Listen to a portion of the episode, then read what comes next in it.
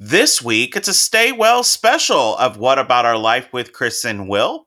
We're talking about self confidence versus fear. True confidence is almost like the example I was talking about. And I know vulnerability, that's like a big word. If you believe you're capable of cooking dinner or completing a project, this is reflective of high self efficiency. With special guest, Raquel Sharper. What can you control? What is your superhero power? Because you're here for a reason. There's visualization. Visualization is oh so powerful. All new episode of What About Our Life With Chris and Will every Thursday. on your iHeartRadio app or at chrisandwill.com.